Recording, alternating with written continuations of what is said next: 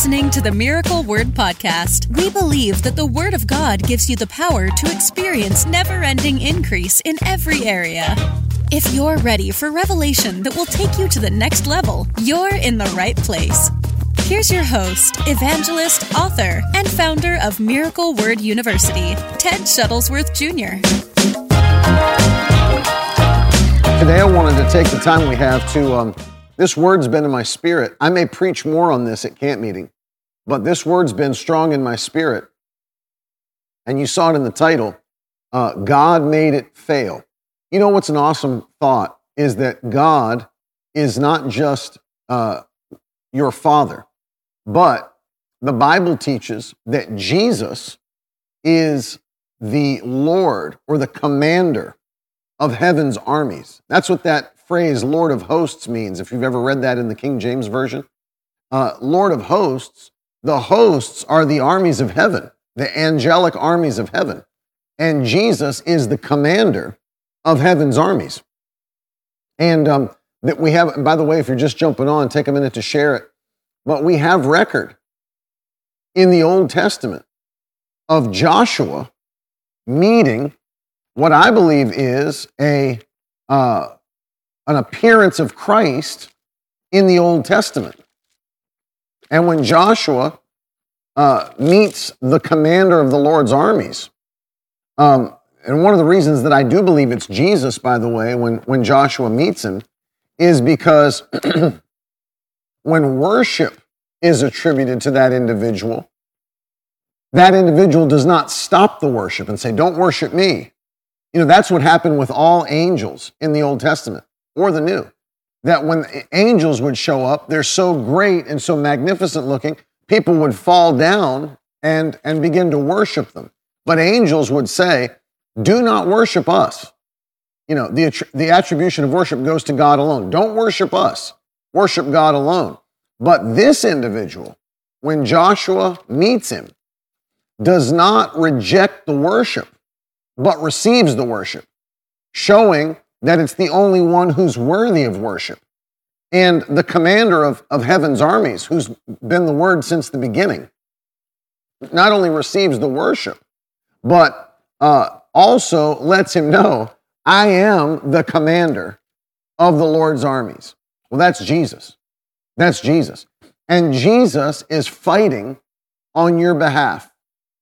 Heaven is fighting on your behalf. The battle is not your battle, but the battle is the Lord's. By the way, Draven, which camera am I supposed to be looking at? Tall or short? The short. Okay. Just make sure that everybody's like, why is he not looking at us today? Why is he like looking everywhere else but us? He's like very insecure today. Um, the battle's not your battle. The battle belongs to the Lord. In fact, that'd be a great thing to start the broadcast by putting in the comments. The battle belongs to the Lord. And it absolutely does. And um, I, I had this word in my spirit that God made it fail. What am I talking about? Um, what the enemy has planned for your life, what the enemy has tried. In fact, there's people that are watching this right now that literally should be dead. The devil tried to kill you, tried to take your family out, tried to stop you from doing what you were called to do literally shouldn't be here today. I'm one of those people. I'm one of those people that should be dead today, but every attack that the devil planned to take you out, God made it fail. God fought your battle for you, protected you supernaturally, and God made that plan fail. And of course, this is something that we, we quote all the time from the book of Isaiah no weapon formed against you will be allowed to prosper. And I'm sure the devil's pl- formed plenty of weapons against you, but not one of them has been able to prosper. You're still here today, alive, and able to do what God has called you to do. Why? Because God made that attack and all the other attacks fail. And that's the way God works. And so this word has been in my spirit that uh, that God's fighting on your behalf. And of course, as we know, Jesus, being the Lord of heaven's armies, is fighting with angelic forces. I want you to turn with me to Hebrews chapter 1. And we're going to uh, we're going to start there. But as you're turning to Hebrews chapter 1, I did want to read you that account of Joshua meeting the commander of the Lord's armies, and you see what I mean. By the way, this is right before the fall of Jericho, which I believe is so uh, fitting. This is right before the fall of Jericho. And uh, this is Joshua chapter 5 and verse 13. And the Bible says, When Joshua was by Jericho, he lifted up his eyes and looked, and behold, a man was standing before him with his drawn sword in his hand. And Joshua went to him and said to him, Are you for us or for our adversaries? And he said, No, but I am the commander of the army of the Lord. Now I have come. And Joshua fell to his feet, uh, to, fell on his face to the earth and worshiped him and said to him, What does my Lord say to his servant? Notice, when he fell to his face to worship the commander of the Lord's armies, he didn't say, Don't worship me, worship God alone. No, he received the worship and then said, The commander of the Lord's army said to Joshua, Take off your sandals from your feet, for the place where you are standing is holy. And Joshua did so. Joshua had an encounter with the, I would call it the pre incarnate Christ, the Word who existed from the beginning. Before being born of a virgin, this is an appearance of the Lord on the earth. And Joshua fittingly understood this and had this encounter right before this next massive miracle. Hallelujah. That gets me excited. That before you have these miracles take place in your life, you have to have an encounter with the Lord.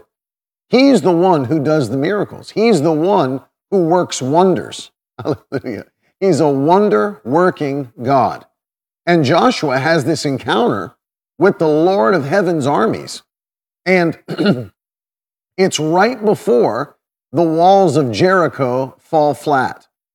And I love that because when you look at the walls of Jericho in the story, they're so uh, magnificent. They look like they could never be breached. You know, it's an impossible looking situation. Although the Lord's given them a word, in the natural, it's an impossible looking situation. Historical record tells us that these walls were so big and were so wide that, as I've said before on the broadcast, you could have chariot races like NASCAR around the tops of the walls. Big, thick walls that looked impossible to breach. But God said they're coming down. They're coming down. Well, that's because that what you couldn't do in your flesh, God does by the Spirit. Because it's not by might and it's not by power, but it's by my Spirit, says the Lord of hosts. Hallelujah. It's not by might and it's not by power, but it is by my Spirit, says the Lord of hosts. And so God does these things supernaturally. It's not done in your own strength. And one thing I think people make a mistake with is they're, they're working like they need to bring it all to pass themselves. You're like, I've given it everything I've got. Of course, it's good to be faithful. Of course, it's good to be diligent. But it's not by your might or your power or mine, it's by His Spirit. The, the battle we fight is fought in the Spirit. The weapons of our warfare are not carnal, but they are mighty to the pulling down of strongholds. So spiritual weapons can pull down strongholds.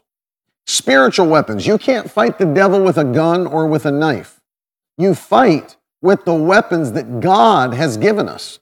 You know that we have the sword of the Spirit, we have the shield of faith, we have the armor of God. We fight and are strong in a supernatural sense. It's not by might, it's not by power, but it's by my Spirit, says the Lord of hosts. And so, right before, now it looks like they've put their trust in uh, these walls, they've put their trust you know, in what, what looks like their natural fortification. But that's nothing. If God said a city is falling, then a city's going to fall. If God said a city is protected, then the city's going to be protected. And uh, I want to show you that real quickly before we look at the fall of, of Jericho. It reminds me of a psalm, Psalm 127, talking about the power of God and his presence. Psalm 127, listen to this. I'll start with verse 1. Psalm 127 1. Unless the Lord builds the house, those who build it labor in vain. Unless the Lord watches over the city, the watchman stays awake in vain. You see that? Unless the Lord watches over a city, the watchman stays awake in vain. So the watchmen, the guards, they can walk the walls all night if they want to. They can be fully uh, um, armed with the best arms that you can uh, buy or have. And it wouldn't matter because if the Lord said the city is coming down, unless the Lord guards the city, unless the Lord protects the city, the city's coming down. If God said it's falling, it's falling. And so in this in this situation, God had given them a word that they're going to take Jericho. You're going to take Jericho. And, and it's a funny way. You know, we look at the way that they're going to do it. You know, the Bible says in, in the first verse of Joshua 6, right after this encounter with the commander of the Lord's armies. Now, Jericho was shut up inside and outside because of the people of Israel. None went out and none came in. And the Lord said to Joshua, See, I have given Jericho into your hand hmm. with its king and mighty men of valor. Now, now stop right there. I've given you. It, it starts by telling, isn't this interesting? it starts by saying, this city was shut up. Nobody was coming in, nobody was going out.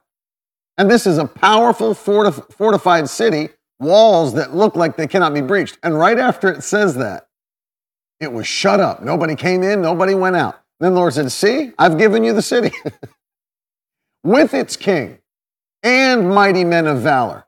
That means it doesn't matter who's fighting on their side. Doesn't matter who their leader is, who their ruler is. None of that matters. I've given you the city. And if God said the city's falling, it's going to fall. Verse 3 You shall march around the city, all the men of war going around the city once. Thus shall you do for six days. Seven priests shall bear seven trumpets of ram's horns before the ark.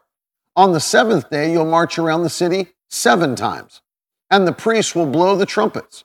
And when they make a long blast with the ram's horn, when you hear the shout, or when you, when you hear the sound of the trumpet, then all the people will shout with a great shout, and the wall of the city will fall down flat, and the people shall go up, and everyone straight before him. Notice that. So God didn't say, I want everybody to get a pickaxe, everybody get a sledgehammer, and I want you to just start going off on that wall. No, it's not, a, it's not by your might, it's not by your power, it's by His Spirit. You know, the shout of God's people. Really, it's the obedience of God's people. It could have been anything. God could have said, and I want you to dance when you hear the sound of the trumpet. I want you to dance. Or he could have said, I want you to sing. Or he could have just said, I want you to all lift your hands. Doesn't matter what they did, it's just that God chose the shout. It was their obedience that brought the walls down. Their obedience brought the walls down. And, and notice this though the city looked like it could not be taken, through their obedience to God's word, because God was against the city, the city was coming down. It's not our battle, the battle's the Lord's. So their plan was to use these walls to keep God out. their plan, Jericho's plan, was to use these walls to keep God out. but God made it fail. God made the walls fail. God made their plan fail. And it doesn't matter what the devil has planned against you. God will make that plan and has in the past for many of you made that plan fail. Hallelujah. God made that plan fail. Well, the flip side is also true. Here's a city that they were trying to get in and the people didn't want them coming in.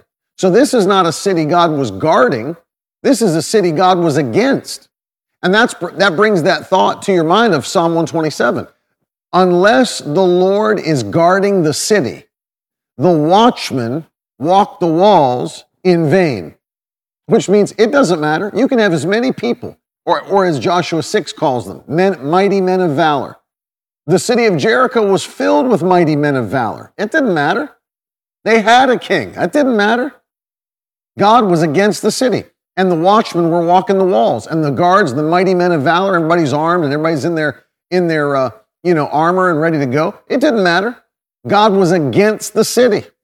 And if God's against the city, it's coming down. It's coming down. God will make that plan fail and bring about his plan. So, God was against that city, but God was for another city. Go to 2 Kings chapter 19. And here I want you to see this because here's the flip side of it. this is the flip side of it, which is so, so powerful. Here's God's people in the city of Judah.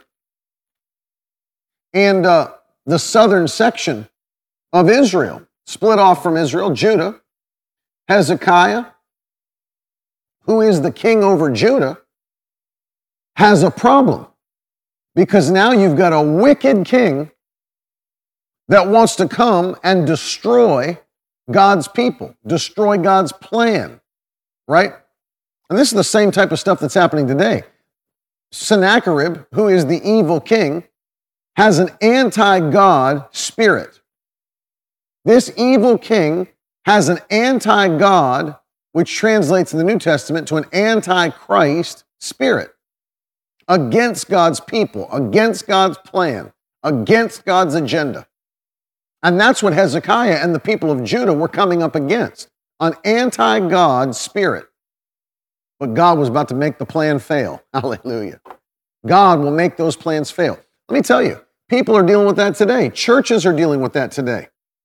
The people of God around the world are dealing with an anti God, anti Christ spirit that's trying to push back at the plans of God, at the people of God, trying to keep us from doing what we're called to do. But I'm telling you, the same God that made these plans fail is the same God who will make those plans fail.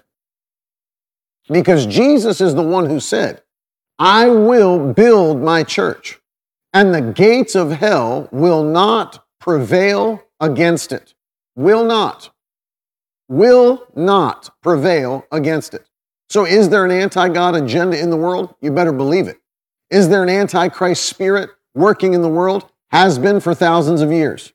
It was written about by the Apostle John uh, in, in 1 John, his, the, the letter here before we get to Jude and Revelation, 1 John chapter 4, the spirits of Antichrist that are in the world today and were back then. And trying to stand against what God's people are doing, what they're standing for, the agenda of heaven on the earth. But that's why John wrote, But you are of God, little children. You're not of them. You're not of an Antichrist spirit. In fact, every person that's watching, I want you to put it in the comments I am of God. I am of God. That is a reason to shout. I am of God. Hallelujah. Woo. You're from God. You're of God. And then he goes on in 1 John 4.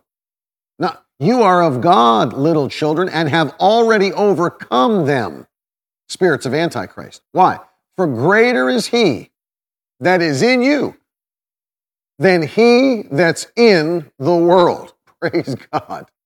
Woo, hallelujah. That will make you shout.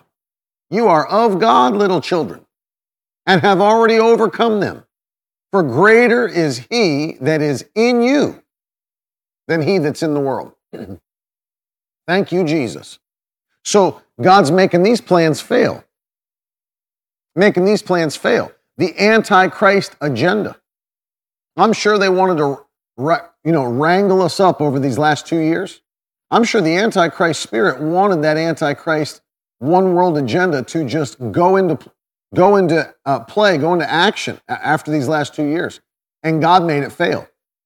God made it fail. Here we are. They couldn't shut us down, they couldn't stop us.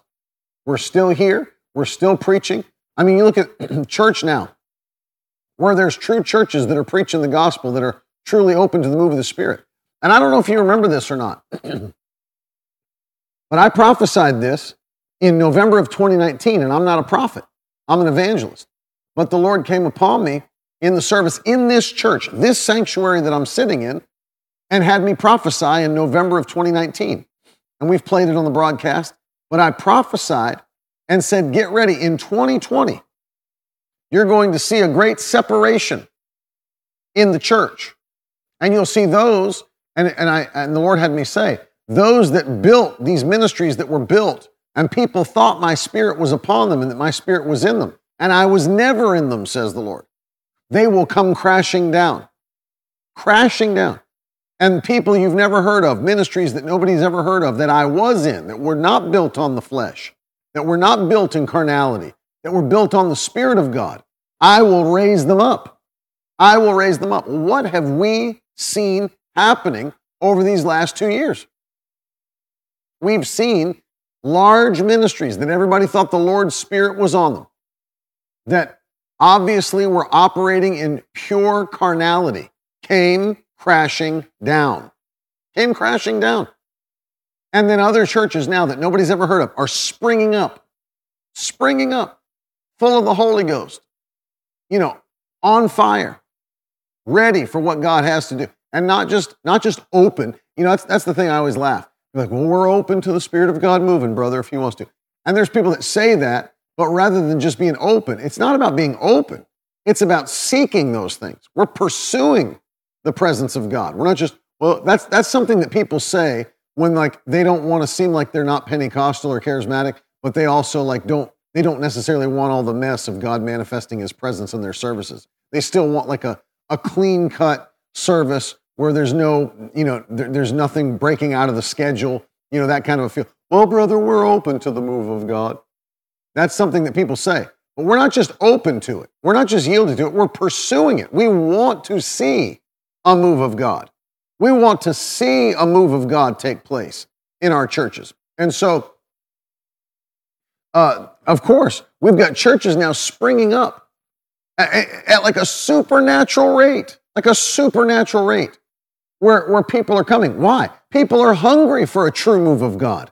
People are tired of all this seeker sensitive nonsense, all this entertainment, all this crap. I was driving home from uh, a place north of my house in Florida, and uh, we were coming back on the interstate, and I, I shared this. I saw this billboard advertising this church on their website. So I went on and I played their Sunday morning service on my phone as we're driving. I wasn't driving, I don't believe, um, but maybe I was. And we're playing it, and I'm sitting here listening, and the dude, I had the service on for like 15 or 17 minutes from when the pastor got the microphone, not from praise and worship, from when the pastor had the microphone. And I'm listening to him. And no lie, no mention of the Lord, no mention of Jesus, no mention of the Lord at all. And they started by opening the set, because I guess he was in a series, opening the set with a secular song. And he was mad that the people of the church weren't singing it loud enough. So he took the microphone and said, Now I've told you before, when we sing this song, I want you to sing it out. I want you to sing it out. It was like a secular rock song. I want you guys to sing it out. You're not singing it out loud enough. And then took the mic after they apparently had sufficiently sang the secular song in his service and took the microphone and then just started talking about uh, secular people. No mention of Jesus, no opening of the Word of God, no going to a scripture. And then talked about, for the next 10 minutes, what uh, Freud's thoughts on love were, Sigmund Freud. What his thoughts on love were. And I'm like sitting here thinking to myself, what in the world is going on that people think this is what people want out of a church? This is what people want. Well, that's Bible prophecy, right? The Bible says in the last days there will be people, of course, their hearts are growing cold, they have itching ears, and they will accumulate to themselves teachers who will just teach them what they want to hear versus what the Bible actually says.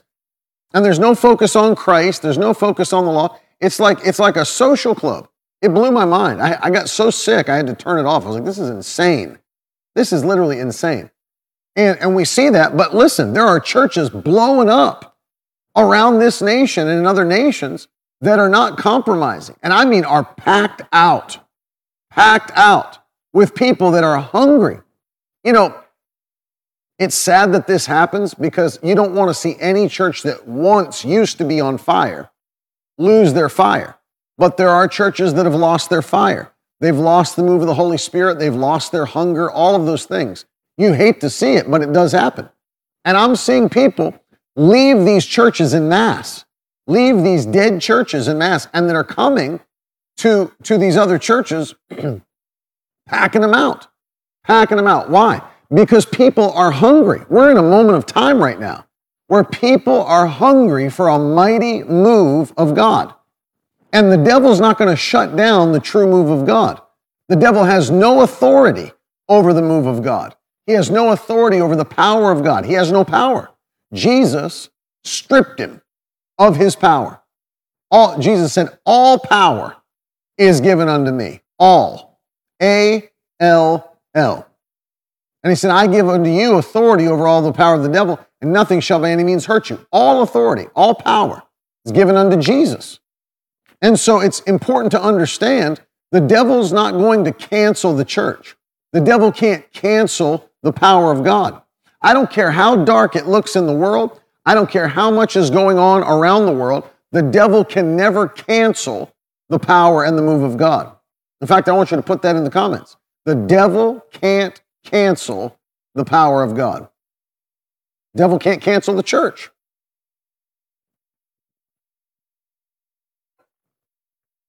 Amen. That's right, Bonnie. There are churches on fire that will not be stopped, that will not be shut up, that will not be shut down. Hallelujah. And so God's doing a work where God will make these plans fail. God will make these plans fail. And it doesn't matter what the devil has planned over your life. God will make these plans fail by the power of his spirit. Hallelujah. And so here we are looking at this story. The, uh, it's the flip side of the coin. Now, here's a city that God's fighting for, not against, in 2 Kings 19. This is a city God's fighting for, not fighting against.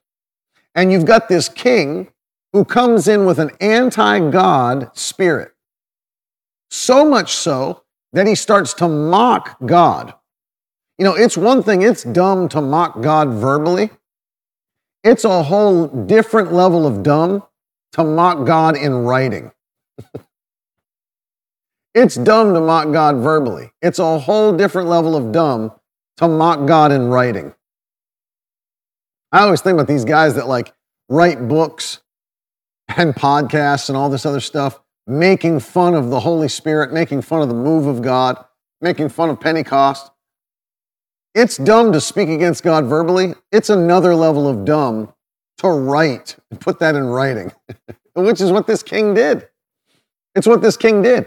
He actually wrote letters, threatening letters, and sent them in with a courier to King Hezekiah inside the city of Judah. Letters mocking God as though he were nothing, as though he were like any other false God. And I want to read this to you because it makes me laugh how dumb uh, this guy is. And um, this, this king Sennacherib defies the Lord. And I want to read it to you because it's, he's so dumb to stand against God. But listen to this. Sennacherib sends in a messenger to say this to the king Hezekiah of Judah. He said, This is what you'll say to King Hezekiah. Do not let your God, this is, by the way, 2 Kings 19, starting in verse 10. 2 Kings 19, 10. Do not let your God, in whom you trust, deceive you by promising that Jerusalem will not be given into the hand of the king of Assyria. Behold, you have heard what the kings of Assyria have done to all lands, devoting them to destruction. And shall you be delivered? Have the gods of the nations delivered them, the nations that my fathers destroyed? Gozan and Haran, Rezeph, and the people of Eden who were at Telassar? Where is the king of Hamath, the king of Arpad, the king of the city of Sepharvaim, the king of Hena, or the king of Ivvah? He's like mocking them. He's mocking them. Did their gods save them? They trusted in their gods too. Did their gods save them? Mocking God. And I love it because Hezekiah takes that very letter from the hand of the messengers, and not only does he read it, he immediately goes up to the house of the Lord and spreads it before the Lord. And he prays before the Lord and said, Lord, God of Israel, enthroned above the cherubim, you are the God, you alone, of all the kingdoms of the earth. You have made heaven and earth. Incline your ear, O Lord, and hear. Open your eyes, O Lord, and see, and hear the words of Sennacherib, which he has sent to mock the living God. He's not mocking, you know, Hezekiah is making it plain. He's not mocking me, he's mocking you, Lord.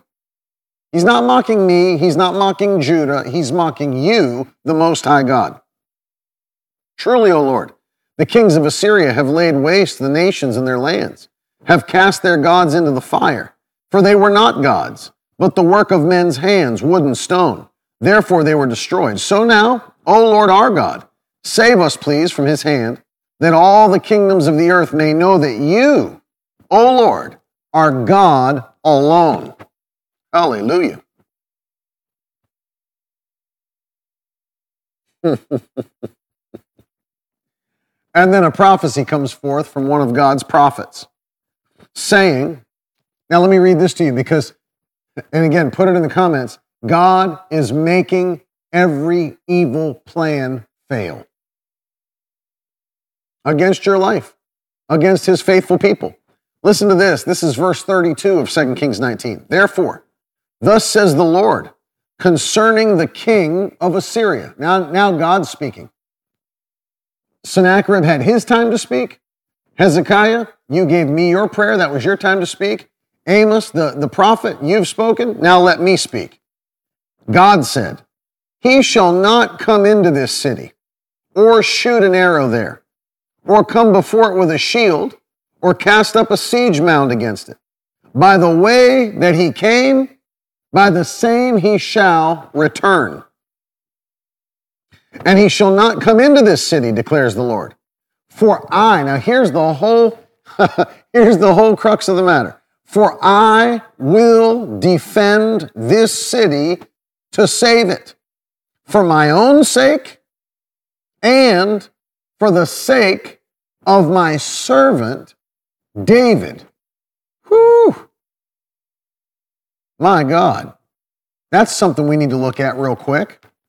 For who? He said, For my sake, but also for the sake of my servant David. Here's an interesting uh, little point for you to meditate on.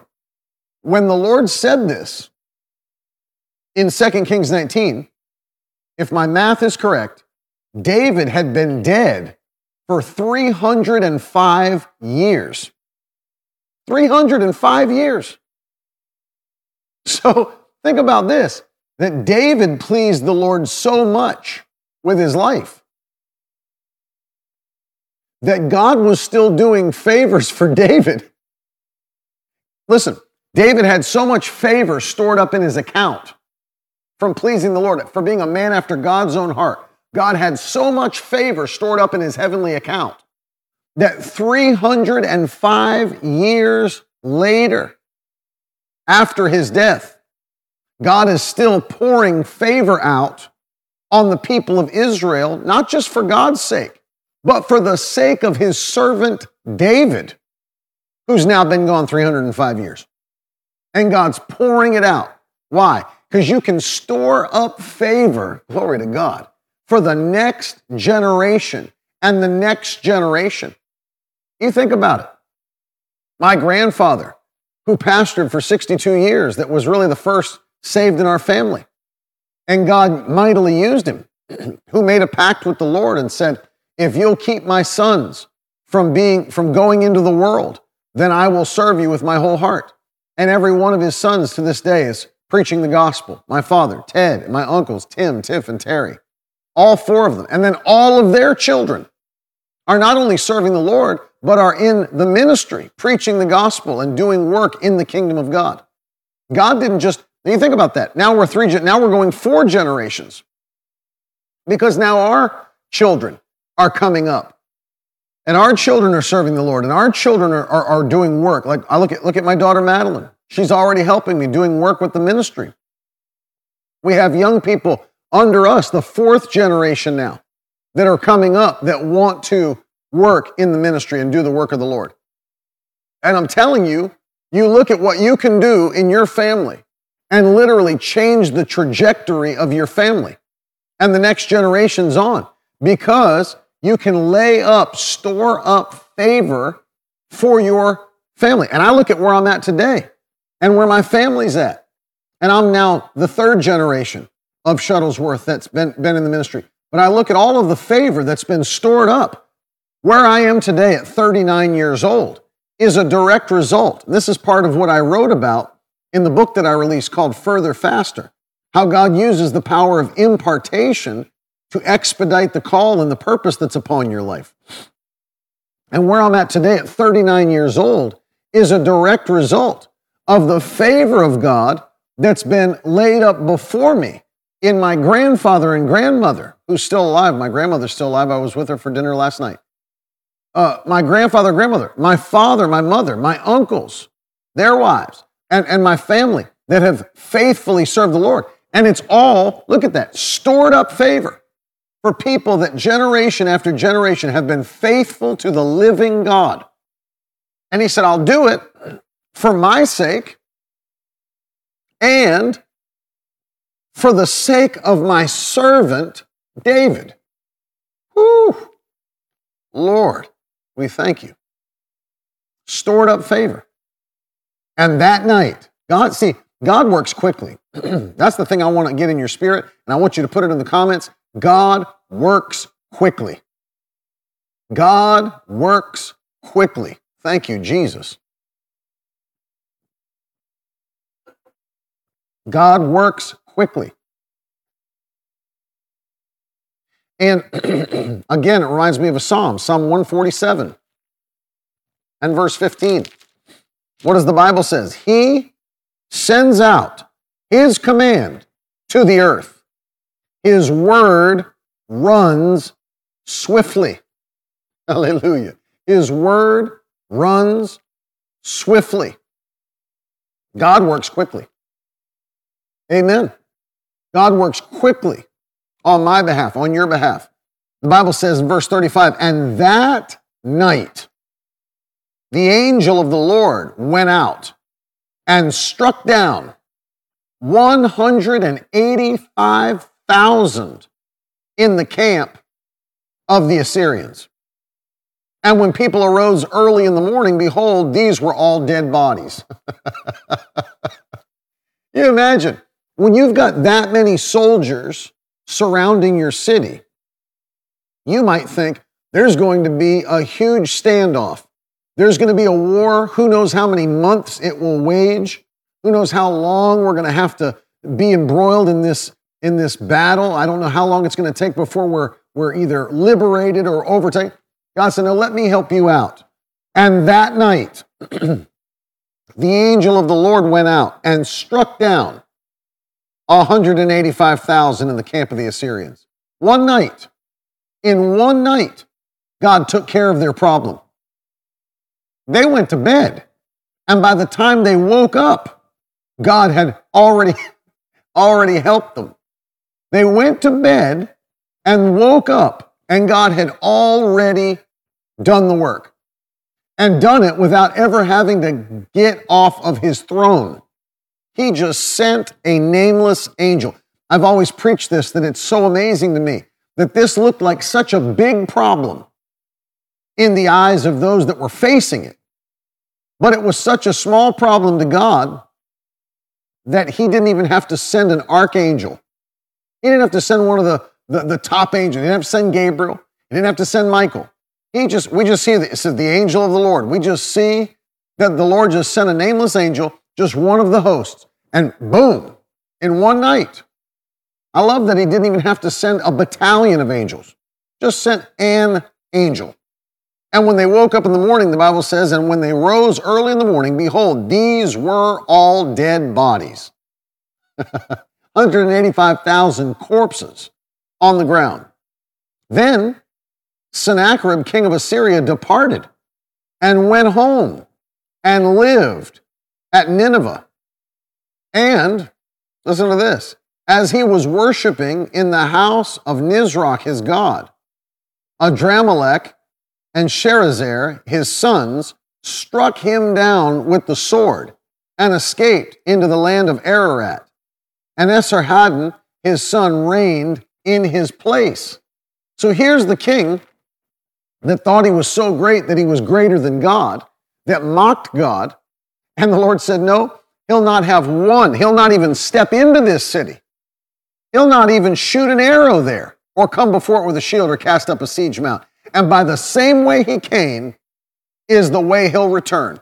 And he'll, he'll not come into this city, declares the Lord. I'll defend this city. I'll save it. And look at that. They didn't, this is powerful, man. They didn't even have to fight against this enemy. God sent others that were in his own family to fight against him. So think about that what previously was against God's people turned and fought the thing that was against God's people. His own sons killed him and took him out. As he fled, the way he came, he went back and fled back into Nineveh, which was that major city there in Syria. And his sons struck him down. Well, why? Because the Lord was the one guarding the city. God made it fail. Hallelujah. God made it fail. God is the one who did the work. God is the one who released his power. Now, I want you to see quickly before we pray, I want you to see this pattern, right? The pattern was we see this attack. Just because you're a part of the body of Christ does not mean you're exempt from attacks. the devil will still try to attack you. He'll still try to attack you. But it, it also is the difference of how you respond to those attacks. We don't respond to the attacks of the devil the way that people who do not have a covenant with God respond to those attacks. And so, just because you're a Christian doesn't mean the devil won't try to attack you. But when he attacks, look at what Hezekiah did he immediately took this evil report, this bad report, this harassing letter, the mock, the mocking letter toward God, and he began to pray. The weapons of our warfare are not carnal. They are mighty to the pulling down of strongholds. What did Paul say? After you've put on the whole armor of God, after you've taken up the shield of faith, after you've taken the sword of the Spirit in your hand, now Pray with all kinds of prayer and supplication in the Spirit. Pray, Ephesians chapter 6, with all kinds of prayer and supplication in the Spirit. So, prayer is part of the response of the weapons of our warfare. Prayer is a major part of our response. And Hezekiah did that very thing. He began to pray. He began to pray. And as he was praying, God heard his prayers. Notice the two things he did. He praised God and he prayed. he praised God and he prayed. He began to talk about the greatness of God, the good, you're the God. All the other gods are the works of men's hands, but you are the great God. You are the one who created heaven and earth. You are the most high God. Now, Lord, answer our prayers and let the whole earth know that you alone are God. He's not only praying, he's praising. He's not only praying, He's praising. Paul and Silas are in jail. They've been attacked. They've been persecuted. They're being, uh, they've been taken.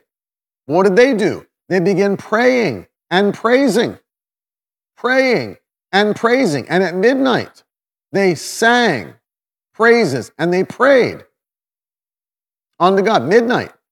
And at midnight, they prayed and sang praises unto God. And the, what did they do? They prayed and they praised. They prayed and they praised. They prayed and they praised. And what happened? God made it fail. They were in the most secure place that they could have been, the inner dungeon. So there's no way they're getting out of here. They're in the inner dungeon. And what happened? They prayed and they praised. And all of a sudden, there's an earthquake. God works quickly. There's an earthquake, and every door comes open, and every chain falls off. Hallelujah. What happened when Peter got taken in? And here's Peter in prison, most secure place they could keep him, in a cell between two guards. And in the night, when they're all sleeping, what happened? The church was praying. The church was praying. And all of a sudden, as the church is praying, God dispatches an angel, just like in 2 Kings 19. God dispatches an angel. And the angel walks right up into the jail. Door opens, and he has to strike Peter on the shoulder to wake him up. I've preached before. You know that's a serious peace that you're sleeping in. When you, when you think, man, tomorrow I might be executed for my faith. You're so out cold instead of being up, worried and rocking and praying in tongues. And no, he was just out cold, sleeping so hard. You know you're sleeping hard when you try to hit the snooze button on an angel. And he's like smacking you on the shoulder. It's time to get up. You got where it's a jailbreak. And he thinks he's dreaming. He's up, groggy, and the angel's leading him out. And every door is opening of its own accord. Hallelujah. God made that plan fail. God made that plan fail. God made that plan fail. Woo! Hallelujah. God made that plan fail. And though they thought they could hold him, and though they thought, thought they could hold Paul and Silas, though they thought they could kill uh, King Hezekiah and the people of Judah, no matter what the devil planned, God made it fail. God made it fail. Glory to God. God made it fail. Why? It's, it's like Paul said when he was uh, teaching the Romans in his letter, Romans chapter 8. And he's teaching about the love of Christ, teaching about the power of God that keeps us. Keeps us. It's God's everlasting love. Listen to this. When, what then shall we say to these things? If God is for us, who can be against us?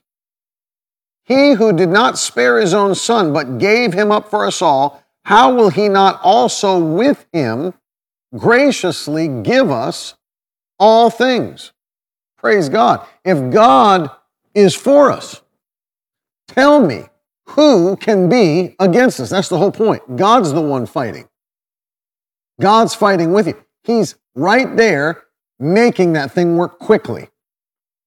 He sends his command to the earth. His word runs or flies, one translation says, very swiftly. Glory to God. God moves quickly. You think about how quickly God turned it around for the Apostle Paul when they, their ship crashed and they landed on the island of Malta. They were on their way to Rome, crashed, and they're on the island of Malta. Look at the end of Acts 28. Within a very short period of time, he goes from being a prisoner in chains.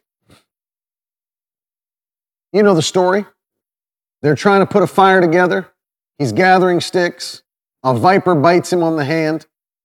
They thought, man, this dude is, is a sinner, a murderer. He'll not escape. God's not going to let him live. And he shook the creature into the fire, suffered no harm. They're waiting for him to die. They saw nothing change. They man, he must be a god. And then you look at what all, what all happened. Now, the neighborhood of that place, where this is Acts 28 7, uh, of that place were lands belonging to the chief man of the island named Publius, who received us and entertained us hospitably for three days. So now he's he went from being a prisoner in chains on a ship headed for jail in Rome to now staying basically who this man who's the governor of the island uh, the chief man of the island, staying in his home, eating at his table, eating his food. What happened? Well, his father was sick. So Paul laid hands on him, prayed, and, and Jesus healed him. And, and when this had taken place, the rest of the people on the island who had diseases also came and were cured, and they also honored us greatly. Look at that. Honored us with many honors, the Greek says. And when we were about to sail, they put on board whatever we needed. So, all in a just short period of time, in a very short period of time. Really, it looks like from the text, literally about 36 hours or just a little bit longer than that. There's not 36 hours, I'm sorry. Uh, you know, three days. Three days. 72 hours, maybe a little longer, maybe 80 hours. They're shipwrecked. They go from nothing to having miracles to having favor to the point where everybody on the island began to bring honor and gifts and then supplied their ship with everything they needed. God turned it around that quickly. That quickly. I'm telling you, God has a plan to bless you very quickly. And I, I, want you to literally make that confession today in the comments. Say it out loud too. God has a plan to bless me very quickly. I want you to declare that by faith. God has a plan to bless me very quickly. Thank you, Jesus. God has a plan to bless me very quickly. Thank you, Lord Jesus. Thank you, Lord Jesus. And that's what I'm, I'm declaring that with you. God has a plan to bless me very quickly. I'm asking the Lord. We've been declaring it. This is our year to go where we've never gone, to do what we've never done, to have what we've never had. And that's, that's what we're not only declaring, it's what we're going to see come to pass in Jesus' name. I'm talking to the faithful people of God, the dedicated ones, those that will not back up, those that will not uh, uh take their foot off the gas, but will be faithful to God and His Word. Those that will be diligent in obeying the word of God. Get ready. God has a plan to bless you very quickly. Hallelujah. God has a plan to bless you very quickly. No question. No question. Now, I want to pray for those of you that are watching, those of you that are listening. I'm believing that this will be a supernatural week for you. This will be a week of turnaround for you. And whatever it was you were facing, might feel like Hezekiah. You might feel like Paul and Silas. You might feel like Peter in prison. But I'm going to ask God that whatever this thing is that you're facing, it will not only turn very quickly, but you'll be blessed in spite of it very quickly. In Jesus' name. Father, we come to you in the name that's above every name, the name of Jesus. And I ask you now, by the power of your Spirit, that whatever issue your people are facing, battling, I don't care if it's physical, mental, I don't care if it's financial, relational. Lord, I pray for them today in Jesus' mighty name. I ask you to send your word, send your power, move swiftly in their lives. I take authority, Lord, over every attack of the enemy that has been launched against God's precious people. And I ask you, let this be a week of supernatural turnaround in Jesus' name. Whatever it was the devil thought he was going to use to stop what we were called to do, to try to destroy our lives, destroy our bodies, our minds, our peace. It will not come to pass. We thank you, Lord, that you're making it fail today in Jesus' name. Making it fail today by the power of your Holy Spirit. We thank you for that. We give you praise for that in Jesus' wonderful name. We love you and we give you all the glory and all of the praise. In Jesus' name, amen. Hallelujah. I believe it. I believe it. If you receive it, throw some hands up in the comments section, throw some fire up. Somebody say amen wherever you're watching from. Glory to God. It's going to be great, Britt. She said, I'm looking forward to these amazing services this week. Listen, let me challenge you today to sow a seed by faith. Or listen, if you've not partnered with this ministry yet, if you've not part- partnered with me and with Carolyn and Miracle Word team, I want to encourage you to partner. This is the greatest hour to be a Christian that there ever was. Jesus is coming very soon. Maybe you've never stood in partnership with us. Maybe you've never sown seed by faith. I want to encourage you to do that today. On the screen, you'll see all the different ways that you can sow seed, but I want to tell you go to miracleword.com. All of the ways to give are there. And uh, if you'd like to partner with us, click that partner button and stand with us today. Fill out that form, check out all we're doing, but make a point today. I'm not going to just believe that God's going to change a generation. I'm not just going to say God move in my generation. I'm going to take active steps to be a part of the change that's taking place. When you pray with us, when you sow into this ministry and you give and you connect your finances to this ministry, you're an active part of what God's doing in the earth. And I want to say thank you. Those of you uh, that are sowing this month and partnering with us, for those of you that are sowing and partnering at $85 or more, we're sending you Dr. Cho's book, um, The Holy Spirit, My Senior Partner. If you're standing with us at $250 or more, we're going to send you as well as that book, um, A Shepherd Looks at Psalm 23 by Phillip Keller. And then for those of you that are partnering or sowing $1,000 or more, we're also going to include the Net Study Bible with 60,000 translators' notes. This is our way of saying thank you to you in the month of April for being a part of what God's doing in this ministry. And uh, it's very exciting, all that the Lord's doing. I, I often say this. If you would have told me two years ago, three years ago, all that God would be doing in this ministry now, it would have just blown my mind. I actually know that there's, there's a reason God doesn't show you everything ahead of time because our natural minds could not handle everything God has planned to do in our lives. And, and we have to be led by faith. And uh, it blows my mind to see how much God has done so quickly. God opened up the television studio. He opened up television around the world in over 180 nations.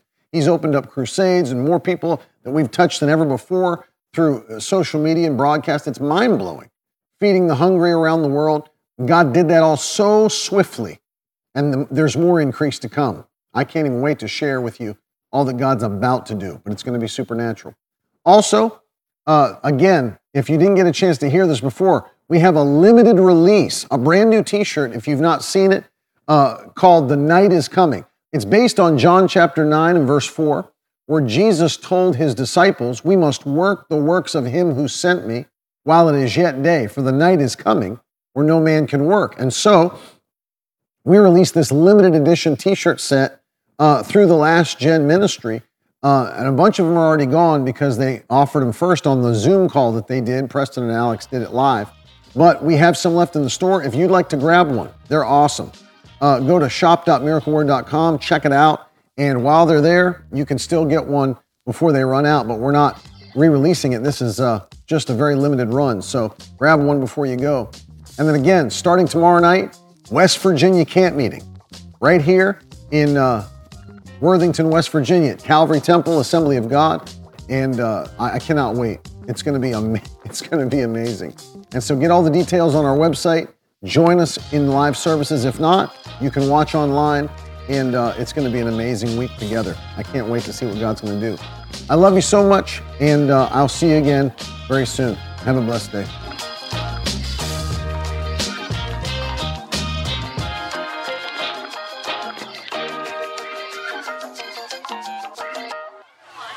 Now that's the stuff leaders should be made of.